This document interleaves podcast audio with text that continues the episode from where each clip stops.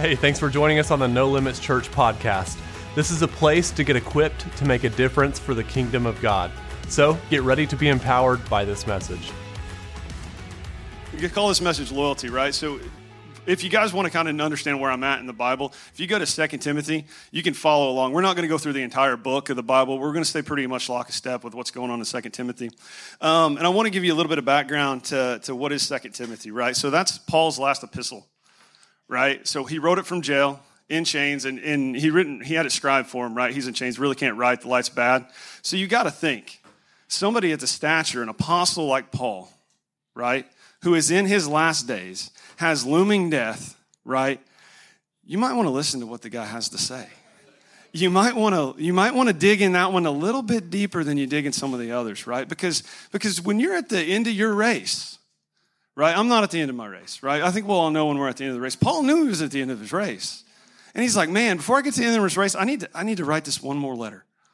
Right, and I need to get this out to Timothy. So let's get let's dig into that before we get too long. And you got to understand, he's writing to Timothy, but he's speaking to the church, right? And so so to unpack that a little bit, we've we've had if you guys are listening to what people are saying when they're up here, we're gonna this is pretty wild, right? We're talking about Tim talked about it, right?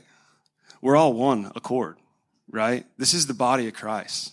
You can, you can name it. We're the vine. He called us the vine in that message, right? The vine is us. The vine, being part of that vine, is you're grafted in with God. It's all, it's all one and the same thing. And with that church, be, he's specifically talking about the afflictions in a church, right? And then he's talking about the activities of and the allegiance to the church, right? And, and this is Paul writing to Timothy. So I need you to kind of grasp that before we dig into this. And before we can do that, we need to define a little bit what is a church? Right? So if you look at let's go let's go up here. So if you look at First Peter, these are metaphors in the Bible for a church. He called it a holy nation and a priesthood. Then you go to Revelations, it calls a kingdom. Hey, we just got the message from Vine, right? That was in another scripture, it's not even this one. Um, John calls it a vine. The temple is in Ephesians. Assembly in Hebrews. A flock in First Peter. A family in First Timothy. And a body in Corinthians 12 12. Right? And I'm going to focus on the body because here, here, I'm Anthony, right? He introduced me as Anthony. So, so this, this hand is who? Anthony, right? My chest, Anthony, my heart, Anthony, my liver, right? My head, Anthony. Who's the head of the body? Christ, right? Jesus Christ is the head, and we are part of the body. Is the body share any different name than what is that of the head? No, it doesn't. Let that sink in for a little bit. When you're walking your walk and when you're thinking about, oh, I don't have the strength, I don't have the power, I can't do it, you don't understand. I, yeah, I get he parted the Red Sea. That was for them. This is about me right now. This is about what I'm walking through. This is about what my journey is. This is about the struggle in my life. Are you not the same as the head? Is my hand not part of my head? Am I not all Anthony when I'm up here talking? Is this body not all Christ? So you really think you don't have the power? You really think you don't have, you're not worthy of it? Is that, is that, I mean, can you can't have both, right? You can't be the body of and then say, oh, I don't need that part. That's not important to me. It's all important to me. I want to keep this all together, especially the beard. We just talked about that. all right, so I'm getting off track here. But you got to think so, what is a holy nation? It's a citizenship, all right? Being a priesthood gives us direct access to God. A kingdom is a part of submission. When you're part of a kingdom, right, you have a king, and what do you got to do to a king? You got to submit to him, right? And then the vine, what does the vine do? Get us all connection, right? And the temple was built on what? It's built on a firm foundation, right? Just like Christ. He built the foundation. He was the cornerstone to the foundation that we're building our lives in his building on top of. That's a whole nother sermon in itself. Um, the assembly is because we were called, right? We were called together. So you, when you when you have an assembly, you are calling people together, and they assemble. They don't assemble just miraculously, and you just oh hey, there's a field, we're going to go gather. Somebody's calling them to that to build an assembly, and we are led just like a flock. We have a shepherd, right? We have a shepherd in Christ. We have a shepherd of this church that did a nice introduction for me. And he is shepherding shepherds. He doesn't give milk up here, guys. This is solid food. This is where, you know, I, you know, I kind of chuckle a little bit when we, when we got a, a new believer that walks in because it is, it's full blown, right? It is. You, don't get the Gerber stages one, two, three, right? It is full load, cram in, and you just you gotta, just got to swallow it, and it takes a minute sometimes to digest. All right, and then the, the family is because we're intimate, right? And the, and the body, right? The body is the dependency on the head, right? How do you kill a zombie in the movies, right? You cut the head off, nothing else works, right? So that you got to be dependent on the head. You can't have it. I don't think you're supposed to preach about zombies, but hey, it's not, you know, too late now. I got the mic. So, all right. So we're going to talk about the afflictions of the church, right? So again, starting in 2 Timothy chapter 1, and guys, like this, this isn't short, so just buckle up. Let's roll, okay? Um, Paul, an apostle of Jesus Christ by the will of God, according to the promises of life, which is in Christ Jesus, to Timothy. You can might as well say to the church, right? We just talked about that. A beloved son, grace, mercy, and peace from God, the Father, and Christ Jesus our Lord. I thank God, whom I serve with a pure conscience, as my forefathers did, as without ceasing I remember you in my prayers, night and day. We talked about ceasing earlier, didn't we? ceasing in prayers, right? Sounds like we're 24 7 prayer. That's what you got to be. No, I'm joking. We'll get to that in a sec, too. Um, greatly desiring to see you, being mindful of your tears, that I may be filled with joy. I want to call out mercy. That's why it's highlighted in blue. Do you realize when Paul writes to preachers, he adds the word mercy, right? His intros are very similar to all his letters, but he adds mercy. Why do you think that is? Maybe because the pastor of this church deserves some mercy on your behalf because they live their life in a fishbowl and everybody thinks they should have it together 24 7 all the time. And guess what? They have trials, they have afflictions, they have tribulations, they have persecution, all for the glory of God. So I think when you start to put on your hat of judgment and you start to compare lives and you start to compare, I think Kate talked about somebody talking to him about driving in his convertible just check yourself a little bit. Why don't we look in the mirror? Why don't we have some mercy for the man that is spending his days leading us to get closer to God and truly leading this congregation with the Holy Spirit? And going back to prayers, right? It is the engine of the church, right?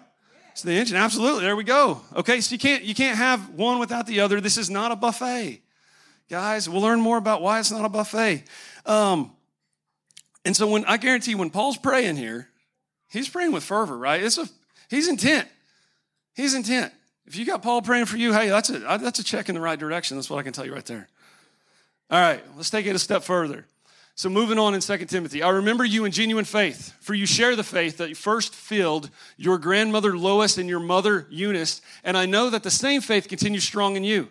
This is why I remind you to fan the flames of spiritual, the spiritual gift of God gave you when I laid my hands on you. For God has not given us a spirit of fear and timidity, but power, love, and self discipline.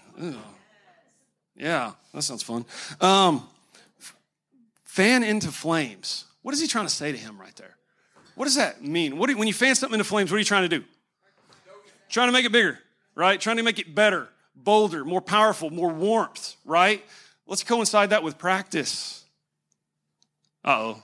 Now we just said Christianity's work, right? That's basically that's exactly what I said. Christianity is not a path of perfection. It's a path of diligence, and you have to work at it. You have to work at your prayer life. You got to practice it. If you want to be in an outreach program, you better start reaching out and practicing reaching out.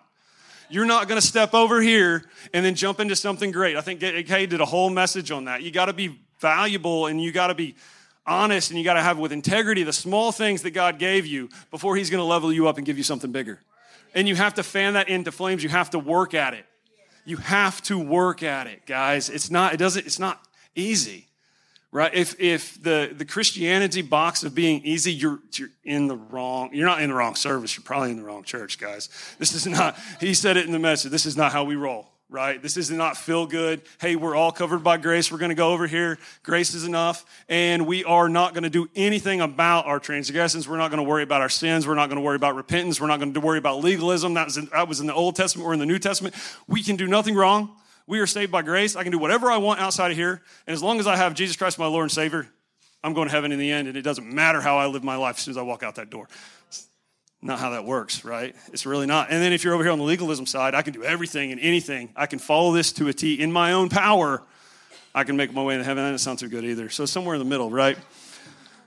All right. So fanning into flames. He's telling you to practice, right? You got to practice, guys. All right. So moving on.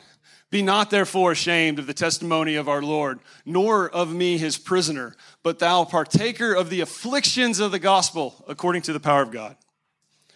That's why we titled this whole section of the afflictions of the church, right? So, guys, you can be a closet Christian and probably not deal with many afflictions. If you want to be bold, if you want to be adamant, if you want to be pushing the word of God, if you want to be sharing the testimony and sharing the good word, afflictions are going to come your way.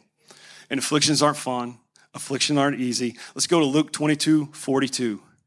Because the Lord Himself said, Father, if you're willing, remove this cup from me. In John 16 33, this is a little bit of Anthony paraphrasing. The world is going to suck, but you're welcome. I have overcome the world, right? Almost like a Moana thing. There you are. You're laughing in the front row, right? It's like, thank you. What, you know, you're welcome. Now you got to have that song in your head. If you don't have kids, I'm sorry. Um, if the world hates you, tough snot. It hated me before it hated you. It's a little bit of paraphrasing by me, but it's in John 15, 18.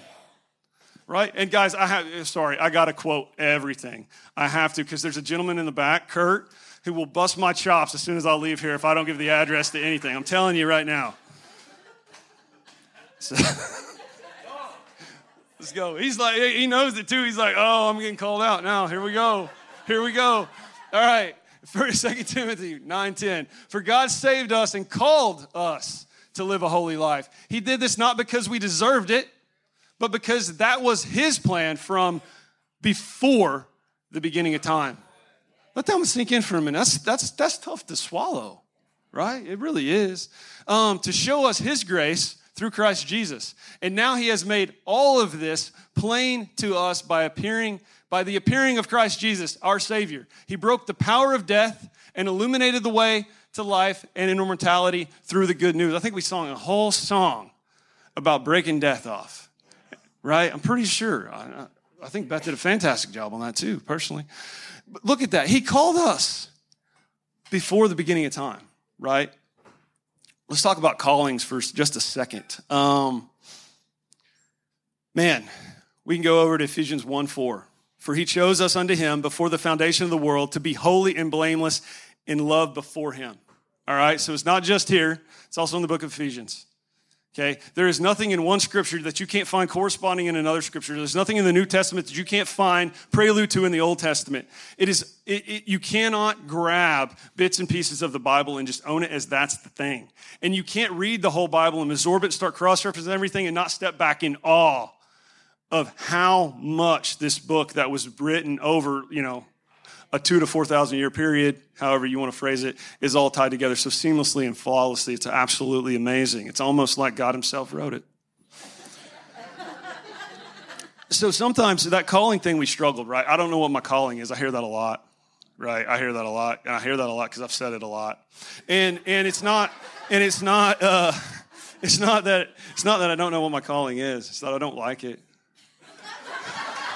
Um, is I'm not good at that stuff, right? I'm not.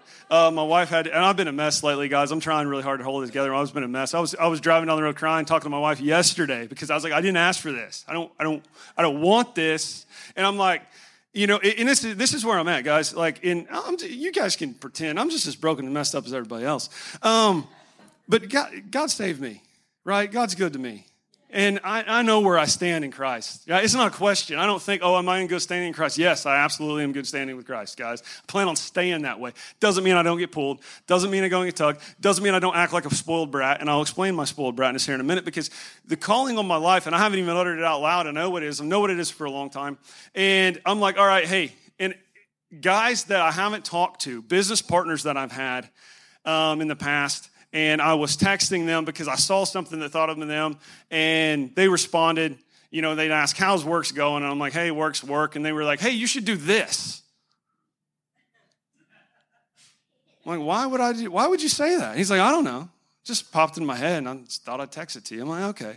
And then I walk through these things, right? And I see all of these little staples saying, oh, here it is, here it is, here it is. I get a message from somebody in here that correlates to exactly something that I'm that I'm running away from. I'm like, no, God, that's not confirmation. I want the well to suck me up and spit me into my calling, and then, And then I'll know, and then I try not to travel near the Gulf Coast just in case there is a well there, right? But that's the level I'm at, right? I get that way sometimes. And it's and it, it's not easy. It's that last 10%. I didn't even know what I was talking about. He called me out before I got started. How's that for being rebuked? Right before you get to give the message, you're already getting rebuked by the lead pastor. I mean, come on. Anyway, enough about that. 11, 12. For this gospel, I was appointed a herald, apostle, and teacher. And that is why I suffer these things. That gummit, there's that suffering stuff again, but I'm not ashamed because I know him who I have believed, and I am persuaded that he is able to guard what he has been entrusted to me until that day. This is where we're going to prove we did not talk about. This is a direct correlation to what you spoke about when we got up here. Oh, goodness gracious. Not ashamed. Why does, why does he keep talking about being not ashamed? If you go back to Romans 1.16, he says, for I am not ashamed. Why does he keep talking? Why does Paul always mention he's not ashamed? He's not ashamed. I don't know. We'll, we'll find out maybe. Um, and this is what I want you to really, really, really key on because I know whom I have believed. How many people have you asked, hey, what do you believe? Doesn't matter what I believe. The what is not important, it's the whom that's important. It is not the what, it is the whom. It's not about religious rules, it's about the resurrection of Christ. Which, if anybody's keeping track, there's an anniversary of that coming up. I don't want to spoil anything, but just maybe it's around the corner. All right. So this in, this uh, entrusted to me, right? Committed to you. Let's call this deposited, right? So we're depositing something. He deposited to us, right? So he's talking about the ties to where, hey, we're giving a little, he's going to give a lot. That's the reciprocity, right? So we're going to go in direct correlation to that. He did a lot, so we are debtors to Christ. And he expects actually very little in the grand scheme of things, right? So, so we, sorry guys, we owe him. We do. We owe him. You know why? Because, because if you go back to the beginning of time, God gave us dominion over this earth. We didn't need Jesus Christ. We didn't. But I don't know if it was five days in. I don't know if it was two years in. I don't know if it's a hundred years. I have no idea. But one day we decided, you know what? We know better. And then boom, just like that, we gave the entire, entire world over to Satan and he had to send his son to go clean up our mess, right? And here's, here's where this gets really cool, right? So we're joint heirs with Christ. That's a whole message in itself. I'm trying not to distract because we're getting a lot of bunny trails. And the whole point of this, this is going to resonate with somebody's spirit. This is going to resonate to where you're going back and you're going to research this and you're going to look at this and you're going to say, oh my gosh, not only was that true, but look at all this other stuff I found that's so cool. God can raise us up, but we cannot pull him down. I want you to think about that. I want you to think about that for a minute. All right, we'll keep going. Hold fast. All right, just be honest, I highlighted that one for my dad. All right. the pattern of sound words, which you have heard from me, in faith and love, which are in Christ Jesus. That good thing which was committed to you, keep by the Holy Spirit who dwells in us. All right. So, a lot of times, a lot of times, choosing to not do anything is still a decision. Indecision's dangerous. Indecision, you're not listening to God. Indecision is when things get dangerous. When you are holding fast, when you know God put you in a parking lot and you are holding, you're not waiting on the Lord. You're in obedience to the Lord. Let me get that straight, right? God didn't put us here to wait on Him, but He did put us here to be obedient to Him, right? And here's the other thing, guys we are fully capable of slowing God's plans down. We are 100% incapable of speeding God's plans up. If you don't believe me, go to the Old Testament, look at the Jews, look at Moses. He had to hang out in the desert for 40 years because he wouldn't do it God's way. And then the Jews had to go hang out in the desert for 40 more years because they didn't want to do it God's way. You can slow it down, but he's still going to, his will's still going to be done. It's still going to be done. You can't speed him up, but you can dang sure slow him down. And the best way you can slow him down is by trying to speed him up. So if he tells you to hold fast, you probably better do it. All right lost my spot. Faith and love, right? So he's talking about faith and love with you, and that's almost where we're talking about truth and love, right? Truth and love. When you become This is where I notice, like, when you become a new Christian, you're all fervent and everything. You just want to, you just want to pour it into somebody, right? It's like, look at this scripture, and I'm going to cram it down your throat. And that's exactly how you have to do it, and that's not without love, right? It may be true. What you're saying is true. If it's in the word, it's true. It's 100% true, but that's not the loving way to do it, right? That's that balance we're talking about, right? We're not we're not full-blown legalism, but we're not full-blown lawlessness either. It's we're we're we're in the center. And that fine line, it's a fine line. And guess how you can walk a fine line? Through the power of the Holy Spirit. You cannot walk your Christian faith. You cannot deal with persecution with a smile. You cannot handle your afflictions with a smile. You can't continue to keep walking forward when you don't see the whole picture and you just see the next step. Right? We want to see the whole picture. We want to see the plan. Here, guys, guys, we wouldn't understand the plan. Then we'd want to argue the plan. And he's saving us grief. He's saving us grief because we're not ready for the plan. We're not. So stop thinking you are. You're ready for the next step. And some of you are ready for the next step and you're refusing to take it. Don't put that on God. Don't tell God He's not answering you when you're not moving towards Him. Take the step. And even if you don't know where you're stepping, step out in faith and He will bless your steps. I don't have I don't have the address on that one, Kurt. I'm sorry. That just came out. That just came out. It wasn't even in the notes, bro. I'm sorry. All right. Going over to verse 15. We're still talking about afflictions here, right? I'm sure you know by now that everyone in the province of Asia deserted me. Ouch. If we're talking to Paul, we're talking about Paul, right? How you you've read everything he's done, raising people from the dead, planting churches. I mean, rebuking the other apostles and setting them in line, and then he gets deserted. Well, Jesus had 12 guys that rode around with him for a long time, and he got one of them, one of them betrayed him. They all deserted him. One of them even denied him three times. So this, I think, I think he can relate, and I don't think Jesus feels bad for him. I really don't. But God blessed. Um, okay, even Phygellus and Hermogenes, right? Those two must have been like, I mean, their names in the Bible now for bailing. That's bad. I don't want to, that's, that's pretty bad. But God bless Orph, Orphanias, sorry guys, and his family. Maybe I'll start making up names like Tim and just say them because they sound cool.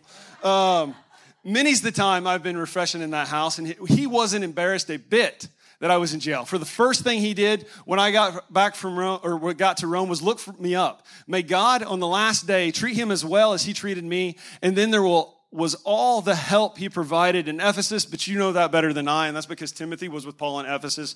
Fun fact Paul anointed Timothy for his missionary journey, for him planning that church and for him being a preacher, right? Paul is saying right there, hey, buddy, I'm, I'm, we're tied to the hip now. I'm, I anointed you. I'm accountable for you, right? I'm not gonna, I'm not gonna abandon you because I'm the one that put you in that position. So he's speaking to Timothy like a son, right?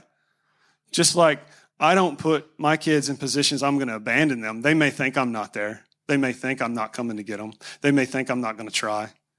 But some of those are characteristics building. Some of those are lessons learned. Sometimes you've got to let them fall on their face before they'll realize you're right. I got two teenagers in my house, and I want them to start their careers right now because right now they know everything. right? I want them to get rolling while they're so smart because when you get when you when you get over that hump, you realize you don't know anything, and it gets rough.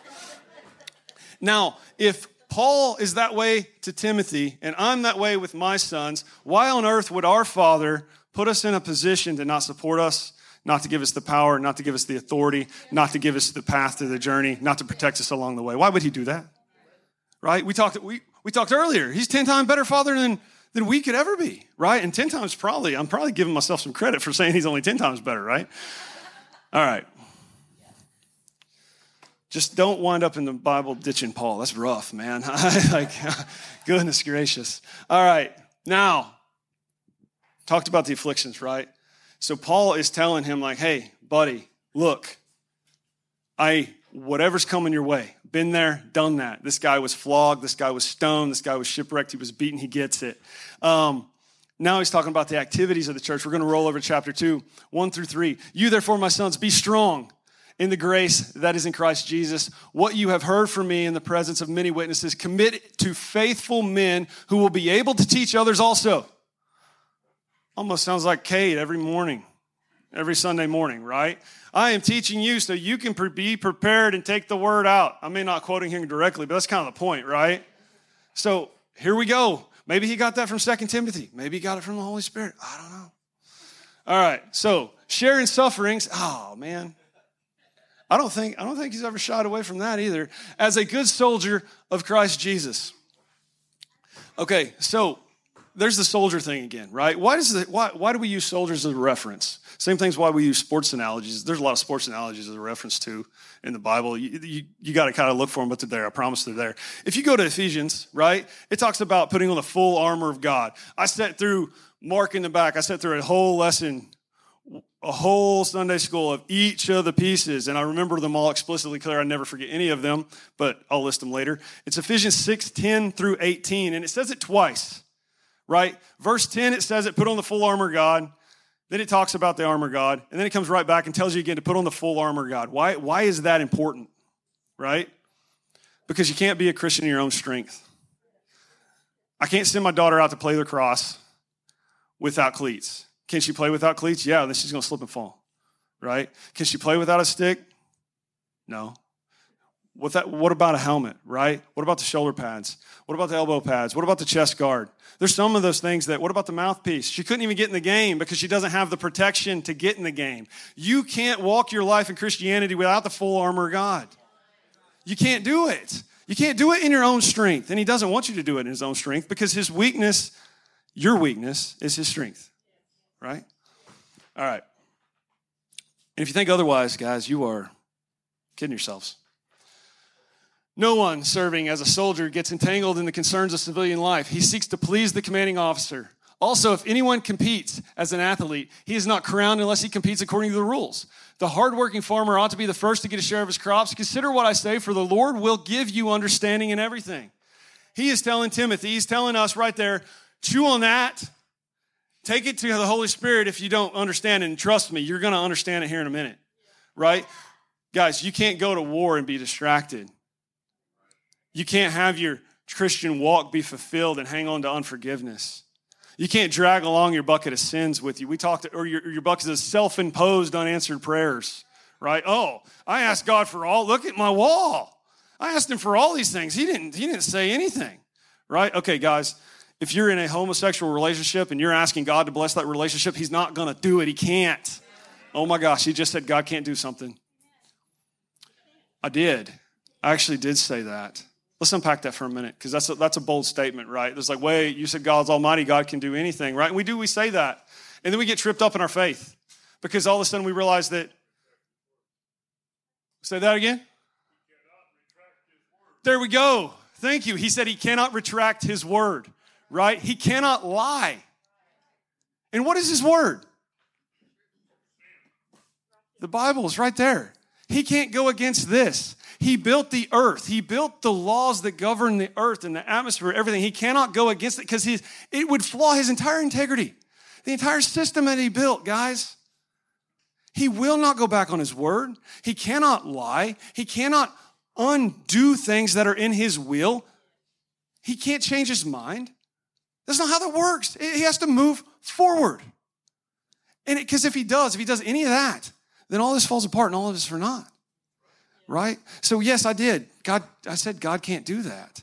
And that's where that's where we'll get hung up when we get in those frivolous debates with somebody that maybe not a Christian or a Christian light, should I say, and they're like, oh, but if your God was good, then that school shooting would have never happened. He'd have came and stopped it. Well, he could have stopped Adam and Eve from eating the fruit too. He could have. But then would he have really given them dominion? Can you give dominion to somebody and then retract it? No. No, you can't. Then they never had it. Can he give you free will and then govern your life and tell you? No, you got to choose. And do you really want your kids to serve you and obey you because they feel obligated to you and they can't wait till the day they turn 18 to get rid of you? Or do you want them to obey you because they want to and they respect you and they love you and they know? They know that even if they don't understand, even if they don't see it, they know that you're doing the very best you can and they're trying to go them in the right direction, the right thing. Which do you want? And if you got to think, if that's what I want, Goodness gracious, guys, what do you think he wants? All right. This is funny. All right, so back to almost skip the part. This is the athletic thing, the competition, right? Okay, so so here's here's some fun facts that I, I started typing down. I stole these a couple of these, um, and then I added to them, and then one of them was speaking to me, and I was like, really, I don't want to put that in there. But sometimes the only practice we get, right? We talked about fanning into flames our faith, fanning into flames the gift of our spirit, working on it, and sometimes as a Christian, all we're doing is checking the box to come to church on Sunday. Sometimes we don't even do that. That's fine. And you're trying to trying to say, okay, hey, I, I pin this up here, but the only exercise you're giving your faith is to jump to conclusions. It's to run your mouth. It's to sidestep your faith, right? To sidestep your actual faith and step into religion. Pushing their luck and ducking their calling. Ow, that last one stung. I was like, do I really got to put that in there? He's like, yeah, you better say it too. Ducking your calling, right? Speaking from experience on that one, guys. You don't want to. You don't want to be in that bucket, right? You really don't want to be in a belly of a well either. Um, all right, constant. Go, keep moving forward. All right, constantly keep in mind Jesus Christ, the Messiah, risen from the dead as the prophesied king, descended from David according to the good news of the gospel that I preach. For that gospel, I am suffering affliction and even wearing chains like a criminal. But the word of God is not chained or in prison. Therefore, I am ready to preserve and stand my ground with patience and endure everything for the sake of the elect, God's chosen, so that they too may obtain salvation, which is in Christ Jesus, with the reward of eternal salvation. Okay, look at this word reward. I want that to sink in for a minute. So that they too may obtain salvation with, in addition to, right? He didn't put them in the same line, he didn't put them as the same word.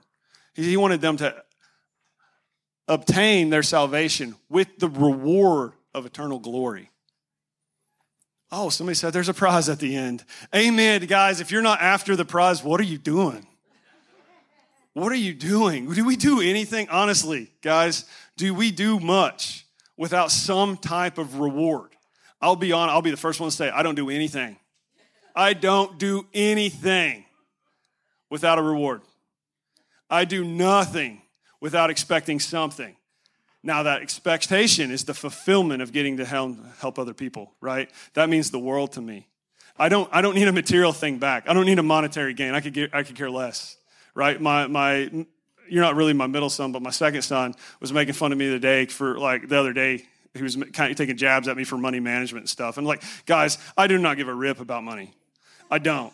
I absolutely don't. He's up here shaking his head. It's not important to me. It absolutely, it's not, do I need it to pay bills? Yes. Do I need to put clothes on my back? Yes. Do I need it to, to do things and, and offer blessings? Yes. But, but that is not a desire, right? My job right now for me, it's a struggle because I am struggling to find the fulfillment of giving others, right? I'm in a season of change. The seasons of change aren't easy, right? Seasons of change are not easy.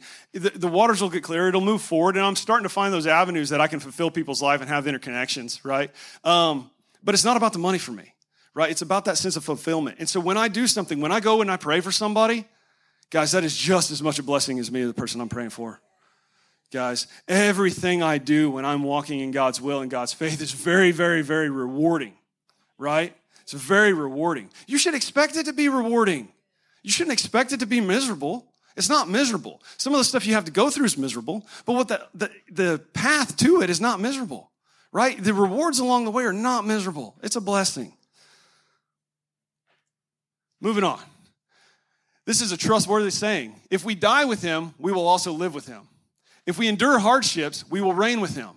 If we deny him, he will deny us. If we are unfaithful, he remains faithful. Oh, there's that part again, right? Okay. We, he can bring us up. We cannot bring him down. It says right there.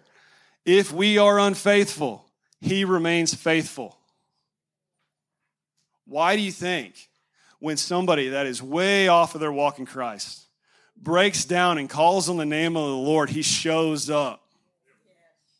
Because his word said he will. And we just got done talking, he can't break his promises, he can't lie. So when you call earnestly on the name of the Lord, he will answer, he will be there. And it says right there that even when we're unfaithful, he remains faithful, for he cannot deny who he is. We can, I, can, I can deny my calling. I can scapegoat it. I can wish it to somebody else, but he can't. Right? He's better than I am. Way better than I am. Remind everyone about these things. Trying to. Check that box today, right? Um, and command them in God's presence to stop fighting over words. Such arguments are useless and they can ruin those who hear them. Work so hard you can present yourself to God and receive His approval. Be a good worker, one who does not need to be ashamed and who correctly explains the truth, the word of truth. Whew, that's a lot to unpack on that one. You can ruin those who hear them. Do not be a stumbling block for your brother. Do not be a stumbling block for your brother. If you don't understand what I need, there's nice couple books you can read, First and Second Corinthians. Dig it right out of there have at it. All I can tell you is I can give you a perfect example. Um, use your brother in law, or use my brother in law, use your brother for a minute. Okay. So, um, my brother-in-law is in is in rehab, right? He's he's getting some addictions broke off his life, and we're talking to him a couple times a week. I see him about every other week, and he's anointed, hundred percent anointed guy. When he prays for somebody, you get goosebumps. It's been that way since high school. Fall way outside of his calling, right? To a point of breaking, to a point of picking up the phone and saying, All right, hey, hey, hey, I don't care. Get me out. Your way, not my way. I'll shut my mouth, right? His vice wasn't alcohol, right? Alcoholism is what he turned to. His vice was his pride. Let me get that. The alcoholism was a result of his pride. He could not get out of his own way, right? And someday he'll be up here, he'll tell you all about it. He can tell you a lot more detail than I am. Now, why I'm saying to that is so when he went in there, right, guys, and here, fun fact, I have no problem with people that drink, right? I have no problem with people that smoke, right? You're, you're not going to hell for smoking. I don't, I don't like smoking. I don't smoke. I have no problem with alcohol. I have not touched a drop of alcohol since he went in there. It has nothing to do. I don't have an, I don't have an alcohol addiction. I don't have a problem with alcohol. I don't run to it for anything, right? Um, but, but I cannot be a stumbling block for my brother in law. And he has to know that he's in there in isolation. It's easy to break your addiction when you can't touch it. I can. And I got to be a walking testimony for him when he gets out that I can walk a path just like him in there, outside of him with all the temptations, and let it go. And he has to know that that's not important. And he has to be able to see that. Now, his biggest one's not alcohol. His biggest one's the, he had to give up the cigarettes too when he walked in. And that's a hard thing, right? And this is where I'm saying not being a stumbling block. Okay, so you know what his biggest challenge was for, for breaking that nicotine addiction off him that he told me? He told, he told my wife too, going to church Sunday. Think about that for a minute. That's the hardest part of his week. The first probably two months he was there was walking into church Sunday because they had a big smoking area right outside the door entrance to come into church. And every time he got out of that van, he had to walk right through that smoking in the door. And he said, Man, it sent chills up my spine every time. Now, were those people being a purpose stumbling block for him? No. No. But it gives you it gives you mind of what's downwind of you. Right? And this goes back to this saying. It's not, I'm using that as an example, right? And that's not for anybody, guys. That's not for anybody, but it is for everybody. Right? So he remains faithful and where, where's it about right here? God's present to stop fighting over words. Such arguments are useless and they can ruin those who hear them. Guys, you don't know what's downwind from you. You don't know who's walking through something that's watching you or seeing you or seeing you lose your snot at a gas pump because you don't want to walk in to get a receipt or it's not pumping or somebody sideswiped you and you're losing you you, you rear-ended somebody on the way to do something good and you're the pastor of a church down the street and you're like losing your snot yelling at the guy because he hits you. Right? He didn't do that. I'm just saying. but you get what I'm saying. You don't want to be a stumbling block, right? You got kids watching, you got people watching. And so, and so do am I not going to drink the rest of my life? No, that's not no. That's not what I'm saying. What I'm saying is that I will not be a stumbling block for my brother.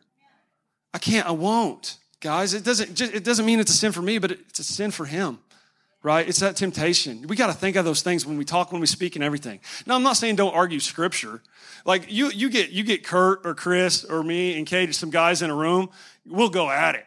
we'll 100% go at it about pro trib, pre trib, all that stuff. It's fun. But we're not going to sit up here and do it, right? There's a time and a place for it. We're not being a stumbling block. We're sharp, that's iron sharpening iron, right? Our men's group is not a bunch of nice guys bringing in more nice guys, telling them to be nicer. It's not how we work, guys, all right? It's not. Um, because if you've met our men's group, we're a lot of things. A bunch of nice guys, probably not at the top of that list. Um, sorry, Carrie.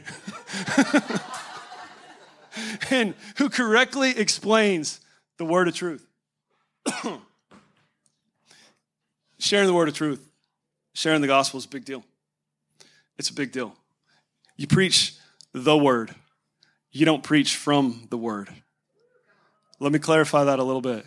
You, remember me calling it's not a buffet? What do we do with a buffet?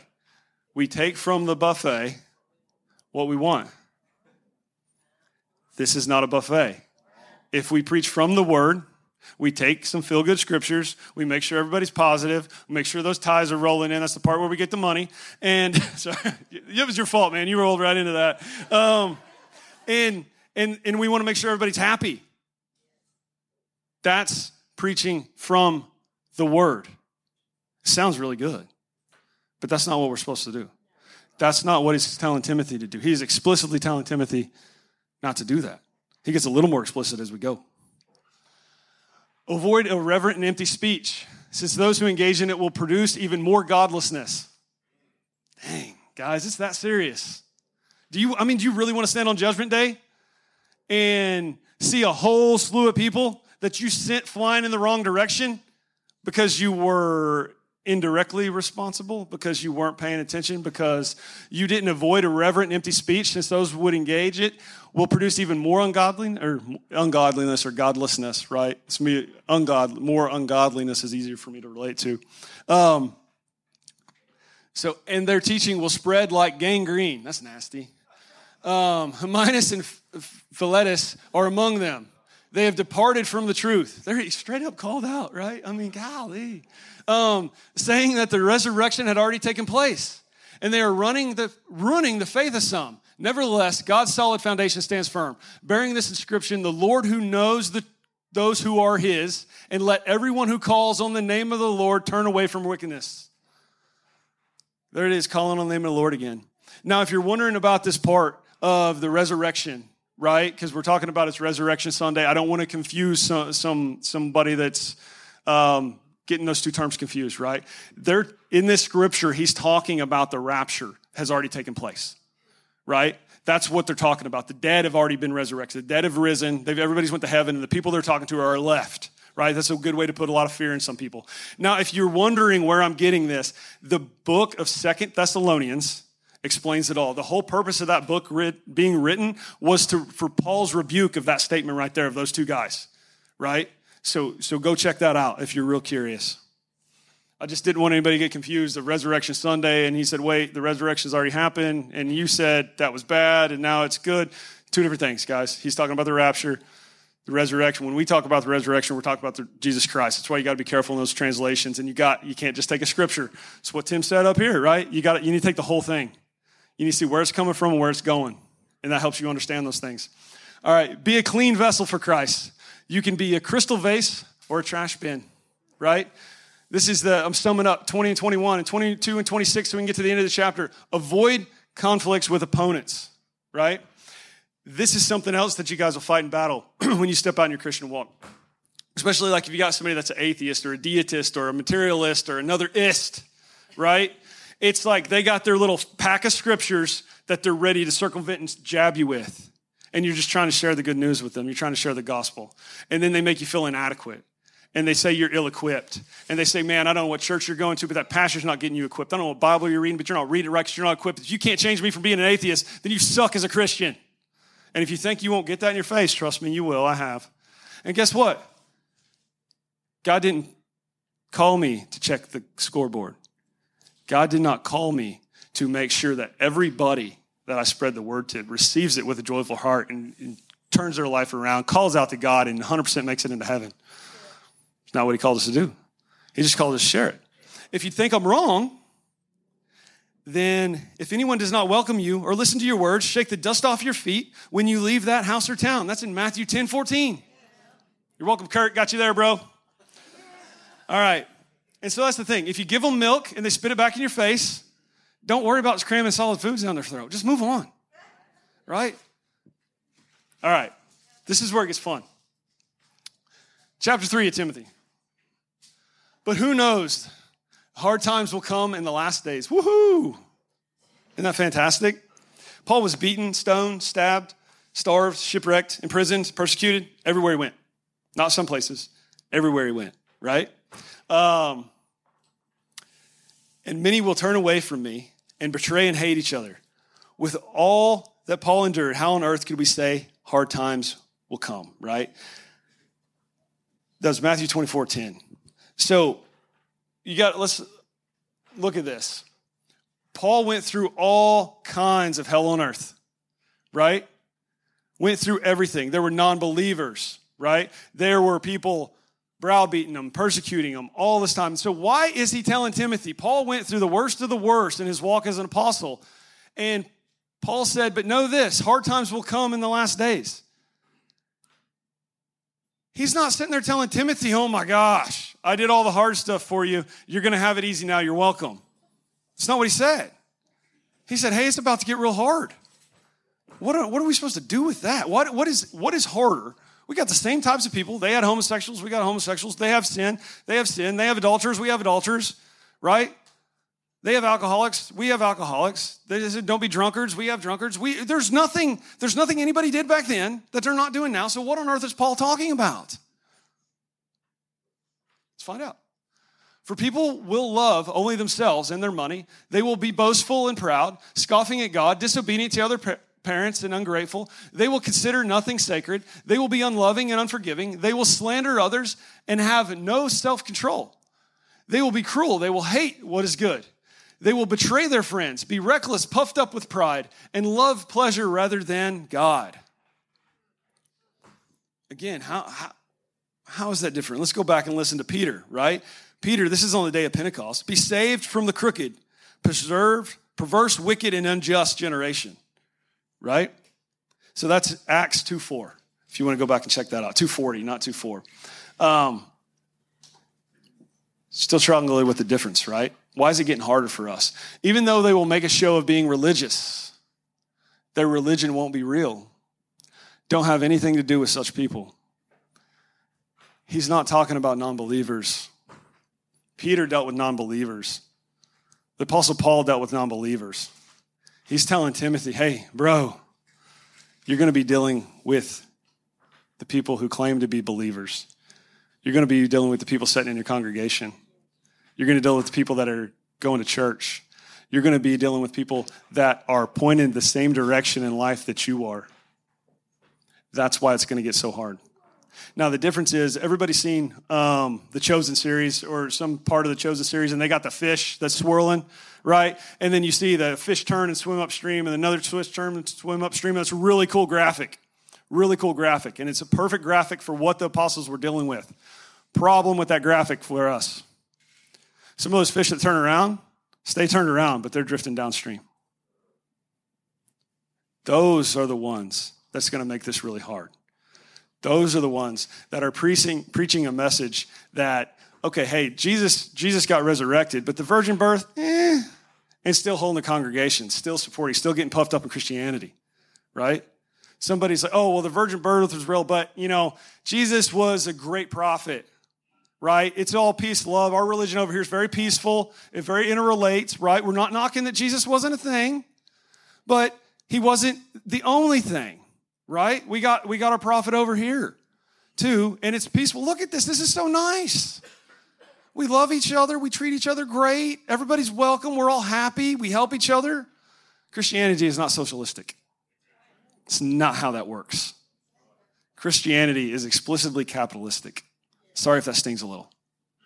Okay? We're in a kingdom, right? We have somebody we're serving to right? Does anybody remember the message of the, the 10 talents, right? The talents, right? We gave one, four, one, two, and five, or something like that. Um, the one that did nothing got his talent revoked and given to the one that did the most. Doesn't sound like socialism to me. But hey, I digress. All right. So let's sum up 2 Timothy verses 6 through 11. Many will be fooled and deceived when you have something that looks like a duck, walks like a duck, quacks like a duck, probably a duck, hopefully, but it's a, the wolves in sheep's clothing, right? It's the people that are pointed upstream that are drifting backwards because it's easier and it looks better and it's socially pleasing. And they get to wear the t shirts and the cool little bracelets, right? Think about that. Oh, that guy must be a Christian. Did you see the, did you see the John 3.16 bumper sticker? That's a Christian. See him cussing the register guy out of the register for giving the wrong change? Yeah, I saw that too. Well, I guess that's what Christians do. Because that guy's got to be a Christian, right? Or did he just become a stumbling block? Or did he just buy the car and somebody else put a bumper sticker on there? I don't know. Right? But that's that's where this gets hard. That's where this gets tricky. And that's why we don't preach from the word. We preach the word. But don't worry, because the frauds will be found out, so endure and you will be rescued. So that means it's going to get easy, right? Absolutely going to get easy. Let's go to verse 12. Yes, and all who desire to live godly in Christ, Jesus will suffer persecution. Okay, maybe it's not going to get easy. All right, this is where you can't make sure that everybody leaves happy, right? You will suffer for Jesus Christ, right? But you will endure, okay?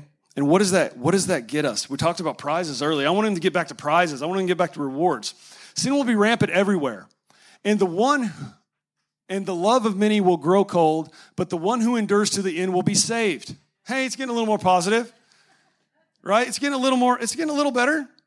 Okay? And this is helpful because this is not Paul speaking right now. This is Matthew. And here's where I know that he's talking to believers and about believers because you're not telling a non believer to endure. The non believer's not in the race. Why would, not, why would he need to address a non believer enduring anything? Because he's not trying anything, he's not in the mix. Evil people and impostors will become worse, deceiving and being deceived. But as for you, continue in what you have learned and firmly believed. You know those who taught you.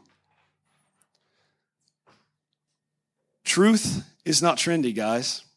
And I say this because adults need to hear this more than kids right? Kids are precious, don't get me wrong. We want our kids to raise right.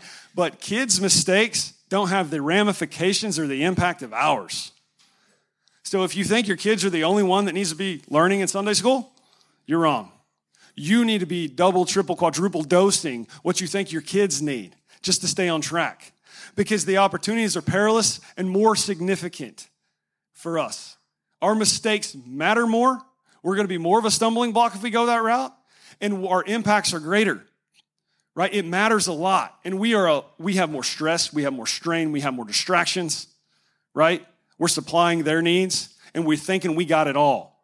We have to handle it all. We got to carry all that yoke and that's where we get wrong. We don't have to right? We're not supposed to. It's not what we're built for and you know that from infancy you have known the sacred scriptures, which are able to give you wisdom for salvation through faith in Jesus Christ. All scripture is inspired by God and is profitable for teaching, for rebuking, for correcting, for training in righteousness, so that the man of God may be complete, equipped for every good work.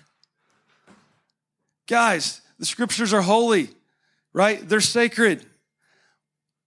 Don't get hung up on the chapters and verses, right? I want to point that out for a minute because Paul, this, this is the end of chapter three, and I want to point this out and stop here for a reason. This is the end of chapter three. This is not the end of Paul's thought, right? This is a letter that he penned. It is one thing. So do not stop at the end of the chapter and think you're done. Those chapters and verses were added in, by the church in 20, 1227 AD. Okay? And he's right here, he's talking about from infancy in the sacred scriptures, and he's talking about your salvation in Jesus Christ, right? And I want to unpack salvation just a little bit for us before I move on to the next slide, right?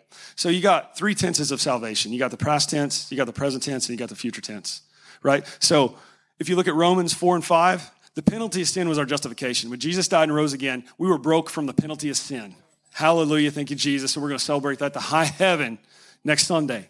Now, the sanctification is being broken from the power of sin. If you guys were in Sunday school, you listened to that guy that he called out to Jesus, and instantaneously his addictions were broken. The, the spirits in his head he was battling left because he called out. That is the current tense form. That is the re- separation from the power of sin. And then the future tense is our glorification. So when we're out of these fleshly bodies and we're up in heaven, right? And then, then we are broken from the presence of sin. That's how we roll. And that is what we mean when we say salvation, right? It is past, present, and future. It is not captive in any given timeline. All right. I solemnly charge you before God and Christ Jesus, who is going to judge the living and the dead, and because of his appearing in his kingdom, preach the word. Right there. Didn't we just talk about that? Preaching the word, not from the word. Be ready in season and out of season. Rebuke, correct, and encourage. He's calling you to rebuke, correct, and encourage. All of those things. You can't, you just don't get to pray happy prayers for somebody. You got to throw some correction in there and some rebuking in there. If you want to save somebody's life, you better let them know exactly how to do it and not just give them the fruit fruit stuff because it's not going to work. For the time will come when people will not tolerate sound doctrine, but according to their own desires will multiply teachers for themselves.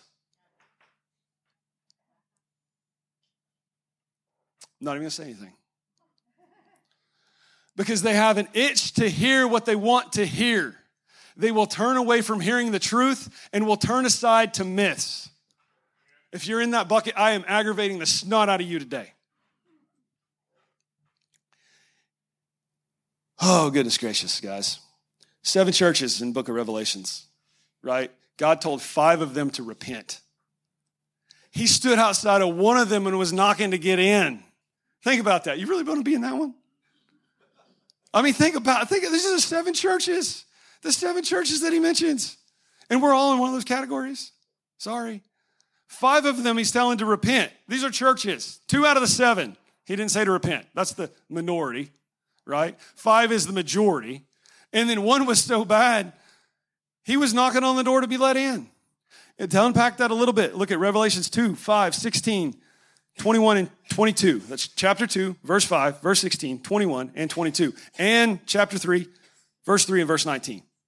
And if you really want to keep going to verse 20, that's where he's trying to knock to get in. It's, it's, it's sad but funny. Um, oh, goodness gracious. So, what are we supposed to do? Right? What do we do with all this? We click the right button to change the slide. That's what we do. Um, Second Corinthians chapter 6, verse 17. Therefore, come out from among unbelievers and separate yourself from them, says the Lord. Do not touch their filthy things, and I will welcome you. Kay talked about this last week. He's like, I'm not going to ask anybody to leave, but trust me, they're going to, they're going to want to leave when we go down this path. Right? They'll, they'll, they'll filter themselves out. And if you listen to the 15 year history of the church that he gave on, they felt, some people have been filtering themselves out for the last 15 years. Should any of this surprise us? Right? Probably not. You got an apostasy? We might. Second Thessalonians, do not be fooled by what they say, for that will not come until there is a great rebellion against God. And the man of lawlessness is revealed, the one who brings destruction. He just said it's going to get better before it gets worse, right? He just said more affliction, more suffering, more persecution. That's kind of what he said, right? So what happens to us again? This is really getting grim. This is like everybody's like, I don't even want to stay and eat. I just want to leave now. In the last days, God says, I will pour out my spirit upon all people. Your sons and daughters will prophesy, and your young men will see visions, and your old men will dream dreams. In those days, I will pour out my spirit even on my servants, men and women alike, and they will prophesy. This is Acts 2 17 through 18. That gave me chills just reading it. Think about that. There is going to be just like that curtain got ripped to the veil we can go through now, there's going to be a great divide. There is going to be no doubt what side of the fence you're on. And guys, if you're coming to the side of the fence I'm on, most people aren't going to be over here, and it's going to get kind of rough. But what I am expecting, what I know will happen, because I believe my God and I know He doesn't lie, that why this great apostasy is going, why everybody's losing their ever loving mind and they have their version of their faith and their religious and all this stuff, I know that my God in the last days will pour out His Spirit upon me. And you. If you're on the right side of the fence. You can't, you can't just sit, right? Trust me, God's gonna be telling you to do a lot of things in that time. Holding fast is probably not gonna be tough. He's gonna be saying, hey, get your butt over there, and then we'll work on holding fast, right? You gotta move. So, what do, what do we do? What do we do? What are we supposed to do? All right, two things. Second Timothy, last part of Timothy, and I got one more verse that's gonna tie this all together, and I hope will blow your mind. I have fought the good fight, I have finished the race, and I have remained faithful. And now the prize awaits me the crown of righteousness, which the Lord, the righteous judge, will give me on the day of his return. And the prize is not just for me, but for all for eagerly look forward to his appearing. And I eagerly look forward to that appearing, guys.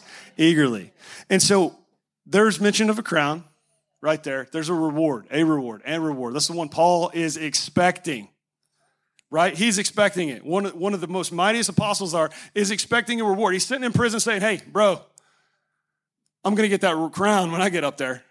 And so are you and anybody else that follows this path. There's other crowns mentioned in the Bible, right? Probably want to open it up and go find those for yourself. Now I'm going to tie this together, which is wild. if I can remember where I'm at, I'm losing my voice, and that's perfectly okay. Cade closed with a scripture last Sunday, right? And we're going to close with that same scripture today. And then I got one more thing right after that. But Psalms 128, if anybody remembers from last Sunday. How happy is everyone who fears the Lord, who walks in his ways. You will surely eat what is in your hands, have what your hands have worked for. You will be happy and it will go well for you. Your wife will be like a fruitful vine within your house, your children like young olive trees, and your table. In every way, the man who fears the Lord will be blessed. Now, here's one thing for these this is women too right? Because because we talk about having our man card as men, right? We joke about that in our men's group sometimes, and we just got done reading the scripture. It's still up there behind me, right? Um, people are going to be pouring out their spirit on both men and women, right? It's not a different thing. Oh, bless your heart, man. Here's the thing you can rebuke the devil you can rebuke the things that are falling against you. You can pray. You can walk that line. But one thing, let me just say it here. I got a simpler way to say this, right? Doug knows exactly where I'm going with this. If you got a demon in you right now, come out here. We can cast that out. If you're full of yourself, you're welcome to come up here. We can't cast that out. You can't cast out flesh. Flesh has to be crucified. Let that sink in for just a minute. Anybody who is trying to do this on their own, anybody whose pride's getting a little bit of the way, anybody that's too tough to realize they're weak, I want you to stand up with me right now. There's got to be somebody in here. I'll stand up. I have it done all the time, guys. Myself is the only thing that gets in the way. I am the only thing, I am my own stumbling block we had we about two or three Sundays ago we had three guys come up here, and um, I don't remember why they came up here. I just remember what we prayed over those guys was to break their pride off, break trying to carry the load themselves, trying to carry the yoke themselves, trying to get it done in their way, trying to get it done in their will, trying to pray for their will from God.